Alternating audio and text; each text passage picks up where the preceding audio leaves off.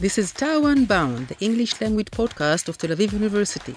Please welcome your host, Ido Aharoni, Tel Aviv University's graduate, member of the Board of Governors, lecturer, writer, and veteran diplomat. Welcome to Tau Unbound. Um, I'm Ido Aharoni, your host for Tel Aviv's official English language podcast. And today I'm very, very happy to host a legendary Professor Daniel Bar-Tal, who's now Professor Emeritus. Welcome to our show. Welcome. I am very happy to be here. You know, before we started the recording, I told you that I often uh, quoted you and your uh, important work in my work as a diplomat over the years, especially talking about the collective mindset of the Israeli society, which is what I'd like to talk to you right, today, right. uh, especially in light of the um, uh, election results in Israel, the fifth election cycle that we've had in three and a half years. But before that, you have an interesting background. You were born in Tajikistan, in Dushanbe. Tell us, how did you end up there? it's not me. My parents uh, were a Polish Jew, and uh, in September 39, they decided uh, to escape and pass uh, to the Soviet Union. And moving there towards Ural, and then towards the Tajikistan. Uh, I was born in Stalinabad at that time, Dushanbe, and after the war, they returned back to Poland. So you grew up in Poland? I grew up in Poland 11 years, and then I, uh, my family immigrated to Israel. So what you say, it's a Gomulka immigration. You're, you're one of the Gomulka, yeah, yeah, Yeah. absolutely. And 57. and you are considered a refugee, basically. You were a refugee.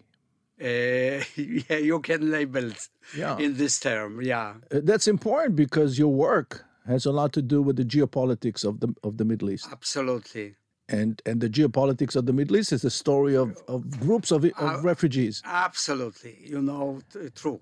Yes. And so tell us a bit about your your academic career. How did you end up doing what you do, which is basically being the the psychologist of, of a society? You're dealing with social psychology. so, you know, I really did not uh, begin with this, but I had a very good education because I was, uh, during my doctoral study, a part of a group which was led by legendary, really legendary Paul Lazarsfeld, which I thought that he died, and he's an Austrian Jew, and he came to United States, and uh, he assembled a group, interdisciplinary group, uh, to study a topic, and it was extremely important experience in my education that I learned that you cannot look at problem uh, within a particular discipline perspective,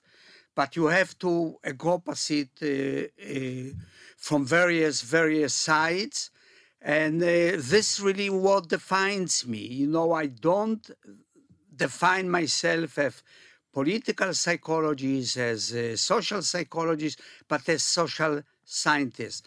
And within this frame, I am looking at problems. So the problem is conflict. So I look at conflict from various, various perspectives and, uh, you know, communication, sociology, political sciences, education. And obviously, Paul Lazarsfeld is known for his contribution in the study of communications, the- the Right, two-step theory that he wrote. I exactly, think he published it with another uh, professor who became Israeli, Elihu Katz. Uh, exactly, Uh, right. and, uh, so you know. Yes, yes. I'm. I'm familiar. I mean, I'm I'm not a scholar myself, but I, I'm I'm a very proud student of scholars, and so I read uh, Lazarsfeld uh, work over the years, and I was greatly influenced by it. And so, what you're saying is very interesting. You're saying let's forget about those subcategories, and let us rem- remember that we're all basically studying society. So we're in the social studies field, whether it's communications or conflict or anti-terrorism or international relations. In the end of the day, we all stem from the same source, which is social social research. Right. So tell us about uh, what got you interested in conflicts.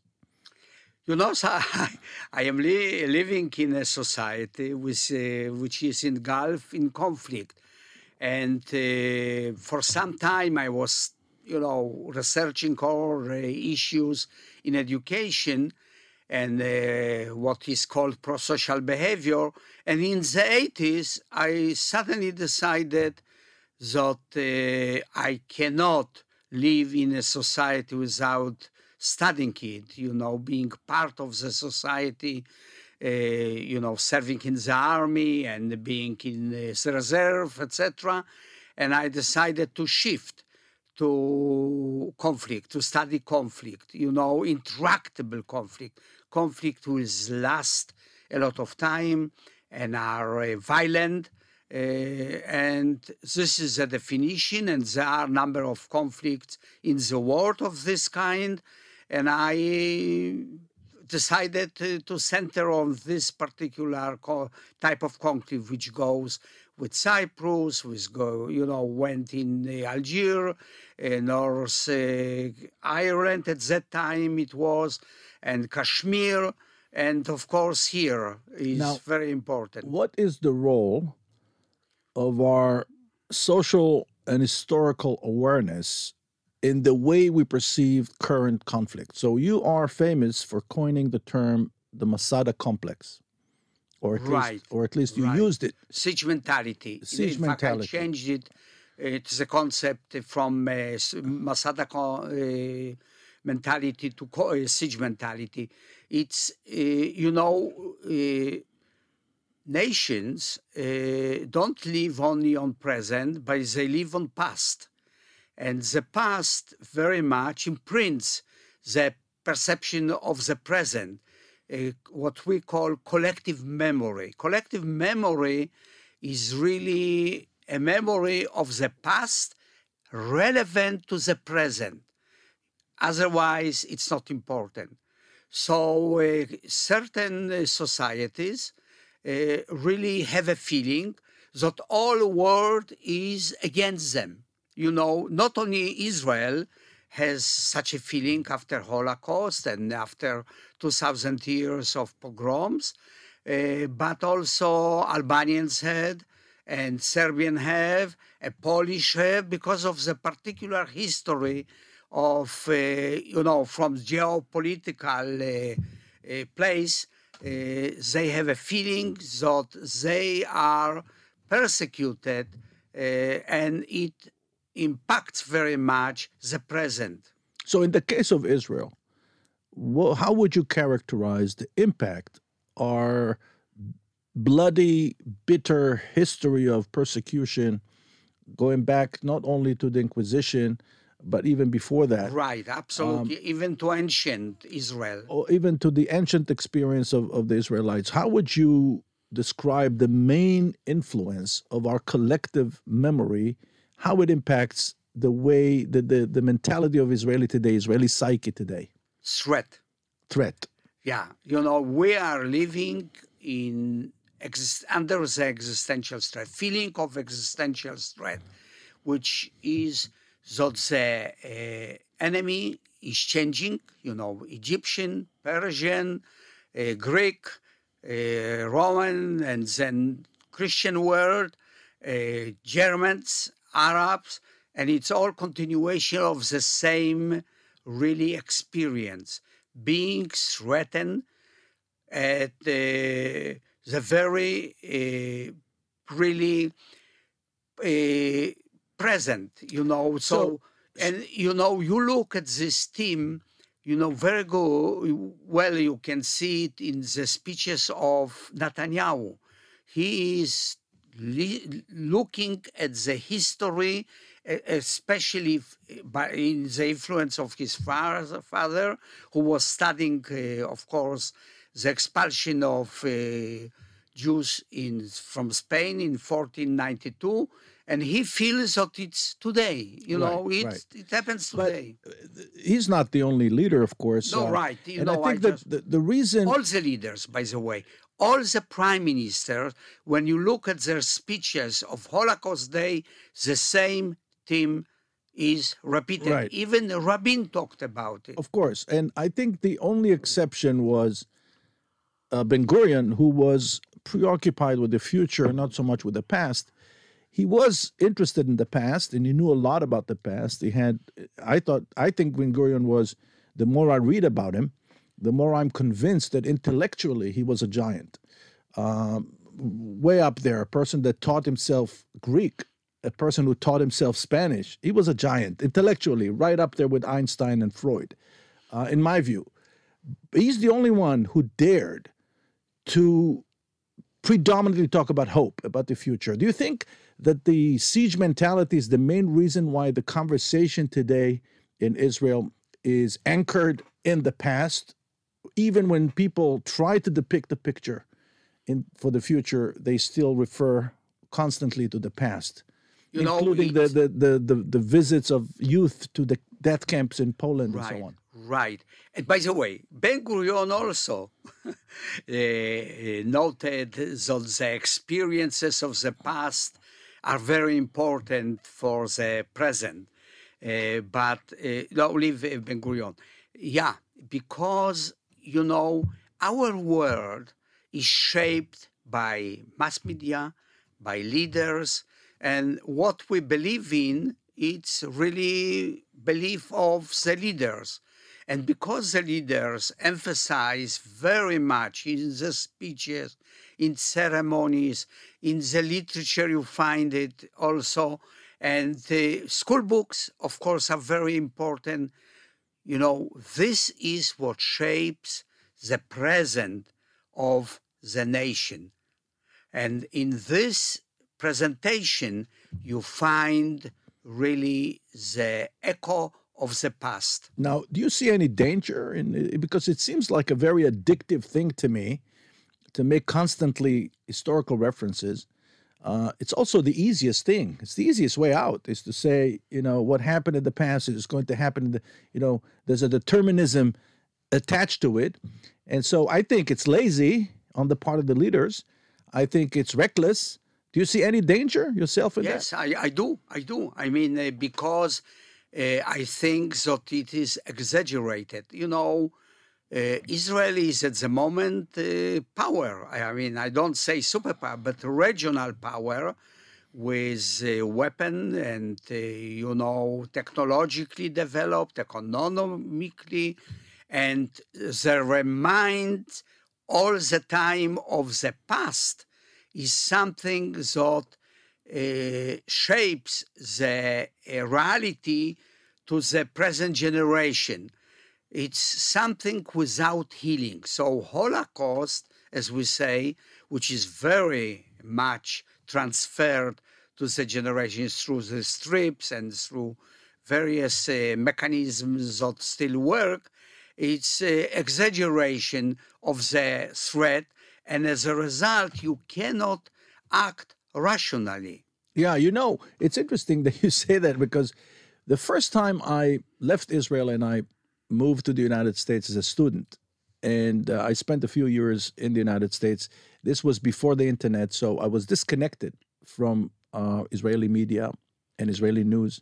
My only source of information was phone calls with my family.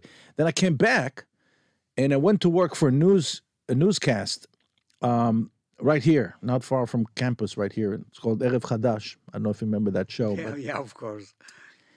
and it dawned on me that Israeli mainstream media is the most militaristic media in the world. Absolutely. The number, Absolutely. the number of stories about Yes, military yes, mi- is yes, mind-boggling. Yes, you know, media. You know, look, uh, you know, the various events. You know, with Gaza or Lebanese war.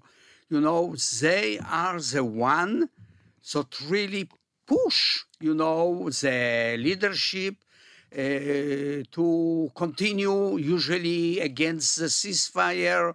And uh, this is a, a climate that is created uh, by the media. Yes, the media. It is, by the way, uh, not only you have a feeling, but it was investigated.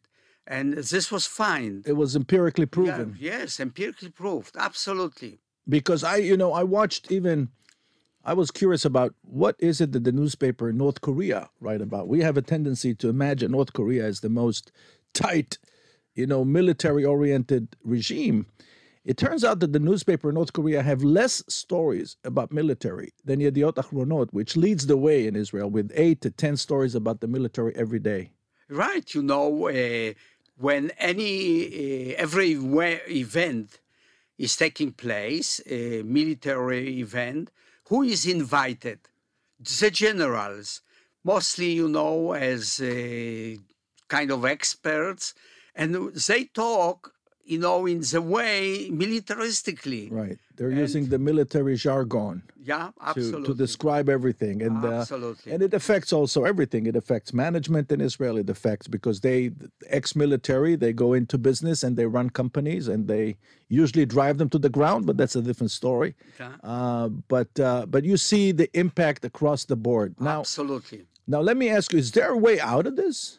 This because you're describing something very disturbing to me as an Israeli. You're describing a vicious cycle, basically. Uh, we are being fed by the narrative of constant threat. Absolutely. threat. Yes. As a result, we become an insecure society, Absolutely. despite of the fact that we are very right. powerful, and this lack of self-awareness is deadly. But you know, uh, I have to say something very important. You know, fear is robbing from rationality. And I must say that I feel that the leaders are interested in fearful society because fearful society is easily uh, managed much especially on security matter and if you find if you think you know, security matters are the most important issues in the society. And the society is a rightist society, you know, 70, 60% of the uh, Israelis are uh, rightist. And uh, it really serves very much the leadership. Now, I think that's that's pretty obvious. Uh, it happens in every society. Israel is not unique. Um, do you have any historical examples of societies and i put i set aside germany and japan post world war ii they were both societies that went from being very militaristic to pacifist because of the circumstances of how the war ended and their and their acceptance of the of the crimes that they've committed especially the germans. Um, set aside the germans and the japanese. Do you see any example of a society that was able to break this vicious cycle. The threat that leads to insecurity, that leads to, again, fearful society as you describe it? It really depends on two factors. One is how long the kind of atmosphere or climate lasts. So when you talk about Germany and about uh, Japan, it's relatively short time. But societies like France, you know, to some extent, Italian, they went out of the circle because it was for a short time, really, that they were uh, in this circle. So, uh, so you say the French society and the Italian society managed to break this vicious cycle. Spanish society also after Franco. After Franco. So post 75, Spain embarked on a new path. Right. That was less militaristic, less fearful, right. more optimistic, more about the future. And the country really did extremely well under the new strategy. Right, absolutely. And uh, which I, by the way, studied because that's what I, I teach a class about nation brands, and the case study of Spain of Spain is one of the most incredible success stories of how a nation was able to completely improve its position over time. And what you're saying is that we should not lose hope when it comes to you Israel. know, especially when I see a present government, it's uh, in some way hopeless. Well, you, you know, know we. Are, but also, I remember what uh, Israelis used to say about Ariel Sharon and what they used to say about Avigdor Lieberman, even and even Menachem Begin, before Menachem Begin was elected, and certainly I remember that as a teenager, after he was elected, there was people were very afraid of what he might do because he was viewed as a radical. Um, I must say that even the United States Department of State, in the days leading to the proclamation of the State of Israel, viewed Ben Gurion as a radical. They thought Ben Gurion was a radical. Uh, they knew Chaim Weizmann. Chaim Weizmann was the reasonable face of the Zionist movement. They didn't really know Ben Gurion that well. And so it was easy for them to label him as a, as a, as a, as a radical. Certainly, Menachem Begin was viewed even by American Jews. I don't know if you remember that, but when he was elected, there was a great concern Oh, absolutely true. among the true. leaders of American Jewry, and they expressed their concern. And of course, Menachem Begin ended up being the prime minister that signed the peace deal with Egypt. So, and Ariel Sharon ended up pulling out of Gaza. Right, but you, you know, you have to know why. Right. right, so it's, you know, saving Israel from uh, uh, ha- uh, having Palestinians being a majority. But you know, I have to, you know, you have a very uh, good opinion of uh, Ben Gurion, and uh, you know, in certain way, I agree with you. But you have to remember that he led the country in very autocratic way. Absolutely. So he was an autocrat. You know, in fact, in my opinion, some of the basis of autocracies that we have is from the time of Ben Gurion. Absolutely. You know, uh, By the way, the fact I think Ben Gurion was a genius doesn't mean I think everything he did was right. okay, yeah, you know, it's true. Yeah, so he was, you know, with regard to Arabs, with regard to opposition, with regard, you know, I just find found uh, that he was censoring uh, soldiers' letters. So he Of course. personally asked that the letters will be open and will be censored. So, you know, people will, uh, soldiers will not tell, not secrets, but about, you know, kind of general climate. the, the morale, the Morale, morale of the soldier. right. I remember when I was in the army during the first Lebanon War in the early 1980s, they used to do that to us also. So it wasn't. They continued until the 1980s. Right. This is what I am saying. Yeah. You know, some of the practices, you know, uh, really, he began. So let's talk about technology. How do you? What is the role? Because those little devices, those little devils, um, give us an opportunity to learn about the world in a in a scope and manner that was inconceivable only 15 years ago. Does that gonna? Do you see any impact that those little devices are having on the on the siege mentality? Of course, you know, because uh, what happened is that in the past we had media and, you know, more or less trying within particular frame and scope to provide news. But now what you have is anything can be news. So you have fake news and half fake news, and everyone can enter and provide news. So it's complete mess, complete mess. Now, you as a researcher who studied conflict in society, what would be if you had the opportunity to sit in front of Mark Zuckerberg and let's say the CEO of Google and the CEO of Apple, what would you tell them?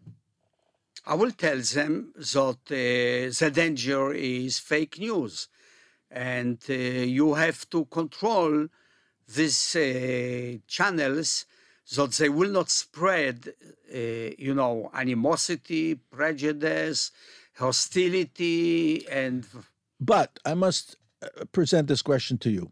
What we're seeing today is something that, again, no one could could have anticipated because of the rise of fake news. I call it the decentralization of media because on right, the periphery, absolutely, you're right. right. uh, a lot of things are happening. As a result, all of a sudden, you know, when I when I came to New York as the consul in charge of media and public affairs, it was a few months before 9/11. New York Times was selling maybe one and a half million copies a day. They were not even the largest newspaper in America.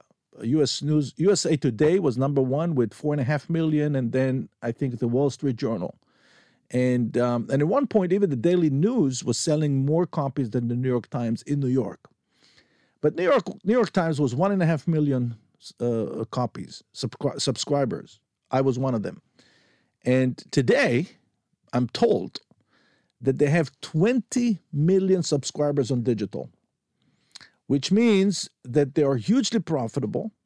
And what does it tell us? It tells us that because of the rise of fake news, there is a huge attraction to mainstream media that is still being viewed as reliable and professional. So you see in Israel the rise of the digital subscriptions to mainstream media that is being viewed as reliable.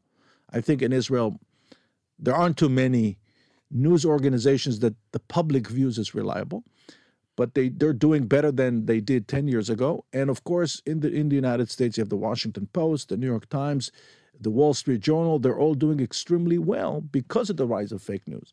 Yeah, but at the same time, you have other channels and you have uh, Trumpism, you know. So, uh, you know, many people, as you just described, try to get uh, something reliable. But at the same time, millions of people are listening to other channels that spread misinformation, uh, conspiracy theories, etc. And uh, you have, as a result, a very divided divided and polarized societies. So it happens in many, many countries, in uh, Poland, in Israel, in United States, Brazil, you know, the same phenomenon. You know, Professor Bar-Tal, uh, uh our, our time is running up, unfortunately, but I have to ask you one one last question before we, we depart. And obviously, I could talk to you for hours because, as you can tell, I'm very passionate about this. When people study the history of presidential campaigns in the United States, mostly, but I think it applies also to Israel, they make a distinction between campaigns that are based on hope, mm-hmm.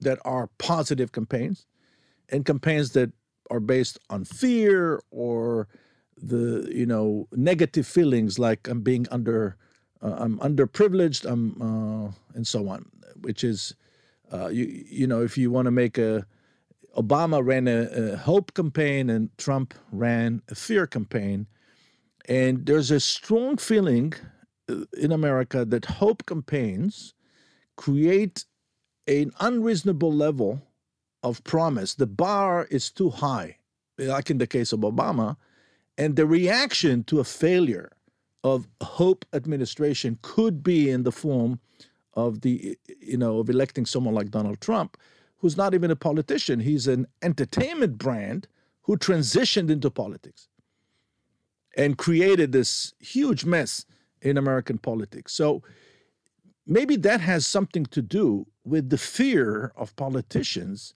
to present hope for the future. So it's not just the fact that you know Netanyahu was born as a son of a historian, it's not just about his own inner world, which is all about history and the past, but maybe he's reluctant to become the leader of the future because he understands that it's not uh, rewarding politically. You're right. You're right. Uh, fear works. Fear works because it is primary emotion. Very runs very fast. It has a center, amygdala, you know, in the brain, and very quickly you are overwhelmed by fear. Hope is cognitive. It requires planning, it requires uh, giving uh, goals, and uh, therefore, you know, the uh, elections are usually the one that use fear most of the time, you know. And even now in the United States, as you saw, uh, there was fear. Fear of what the Trump fellows will do. Right, right. And therefore, you know, it was uh, surprisingly uh, worked very well, but not surprising for psychologists that we was expected that those who were afraid, fearful uh, of the falling democracy voted uh, for uh, Democrats. Now, before we end, you you just published a new book. What's the title of the book and where we can find it? And uh, I just published a book which is called Be'ezor HaNochut. In the comfort zone. In the comfort zone. it's Steimatzky, and it came out in 2021. but edition of this book, Sinking in the Honey Trap, will be published in United States. Okay, Sinking in the Honey Trap for our viewers is a book coming up by the legendary Daniel Bar-Tal, who coined the term the siege mentality or the Masada complex. It was a pleasure having you here. I would like to have you again to continue this conversation. Thank you. Me too. You know very much. You are a fantastic interviewer. Thank you. Thank you, and see you again.